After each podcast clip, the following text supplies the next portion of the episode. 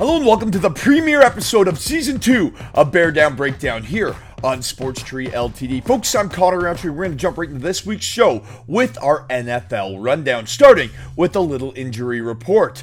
Washington's quarterback Ryan Fitzpatrick has been placed on the I R with a hip injury. San Francisco running backs Raheem Mostert and Jeff Wilson Junior are also on the I R. Cincinnati safety Ricardo Allen was added to the I R on Wednesday. Cleveland wide receiver Odell Beckham Junior will be out at least two weeks with a knee injury. In Dallas, it's wide receiver Michael Gallup who's been placed on the I R with a calf injury.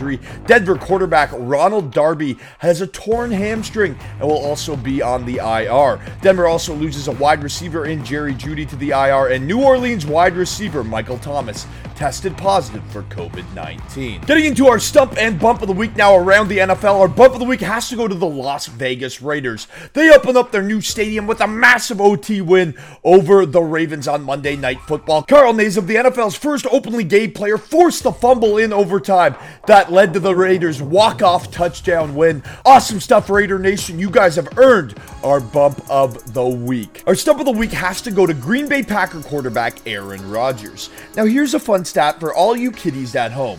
If a quarterback throws the ball directly into the turf on every play, his passer rating would be thirty-nine point six. Aaron Rodgers had a passer rating on Sunday against the Saints of thirty-two point eight. After all that offseason commotion, it might have been better if the Packers just traded him. Aaron, you're our stump of the week. Getting into our N F L fantasy up and down now to get you ready to win your second week of fantasy this season. Make sure you add quarterback Jameis Winston. He took on the aforementioned Aaron Rodgers on Sunday and threw five touchdown passes.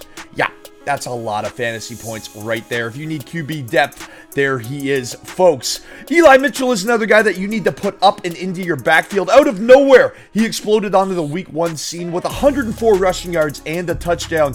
He's earned his week two touches against Philadelphia. As for a down, we mentioned his name earlier, Raheem Mostert. He is having season-ending knee surgery later this week, so make sure you put him down. And our second down is tight end of the Giants, Evan Ingram. He's a heck of a talent, but he's always injured. Time to put him down. Folks, getting into our breakdown section of this show, breaking down the Bears' last performance, we have to start it all with Justin Fields. He looks solid in small sample sizes, completed a few passes with zip, and rumbled his way into the end zone. Andy Dalton, the Red Rocket, also looked pretty solid, threw for over two hundred yards. The ball was out of his hands on an average in less than three seconds, which is huge and will be needed with the lack of O-line presence that the Bears currently have. Overall, the offense looked pretty solid against the league's premier defense, but none stood out more than David Montgomery. The former third-round pick fought for every yard and gashed through a tremendous Rams defensive front with very little help from the offensive line. Overall, the offense looked much improved with Andy Dalton getting the ball out, Justin Fields' explosive play, and the catches made by the receiving corps. With that said, there is still a lot of growing to be done and questions to be answered. And while there were certainly many questions surrounding the Bears' quarterback situation and their offense, what the hell happened to the Bears' pass defense? Maybe giving up on Kyle Fuller wasn't the best idea. Stafford torched the Bears for over three hundred yards and over thirty points.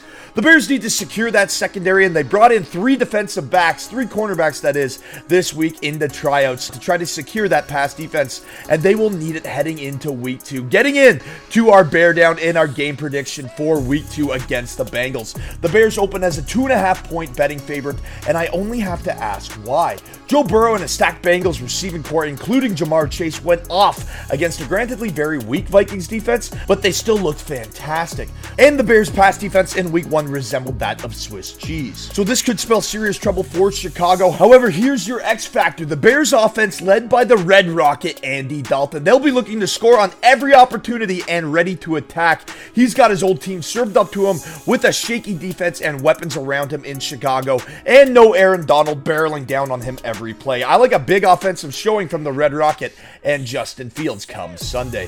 The key matchup in this game at the end of the day will be the offensive line of the Bengals versus the defensive line of the Bears. The Bengals' offensive line is horrendous, and the Bears' defensive front is not the team that you want to face when you're not in good form. If Burrow can stay in there long enough and complete those downfield passes, I think the Bengals will have serious success on offense, but that is a huge if. All Matt Nagy needs to do is just coach a solid game. If so, there's no reason why the Bears can't pull the five hundred this week. The synopsis of my game script goes as follows. An extremely embarrassed and proud Bears defense against a stumpy O-line in front of their fans for the first time in over a year?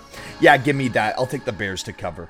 Getting into our Thursday night football preview now, here's a little tidbit for you. New York has won three consecutive games and four out of their last five games in Washington. However, Washington's defense is stacked, if you didn't know. They allowed just ninety rushing yards in the season opener, and if Saquon Barkley can't get it going, this is going to be another long night for the Giants. Heinicke will get the start under center in Washington. He's been thrown into the line of fire before. Here in the starting job this week after going eleven of fifteen for one hundred twenty-two yards and a touchdown against the Chargers after Ryan Fitzpatrick went down last week. Well, Heinicke does remain an unproven commodity against a solid Giants defense. The home field advantage and a few key plays from Washington's defense could be the difference. I'm seeing Washington at dash three right now, and I'm all over that. Whether it's money line or against the spread, I like the Washington football team to reign supreme. For a Monkey Night Fight play of the day for Thursday Night Football, folks, we're going to play a more or less contest with a couple quarterbacks to get you in to win three point six times your R O I. Make sure you take less and less on both of their passing lines. I think both teams will force themselves to establish the run,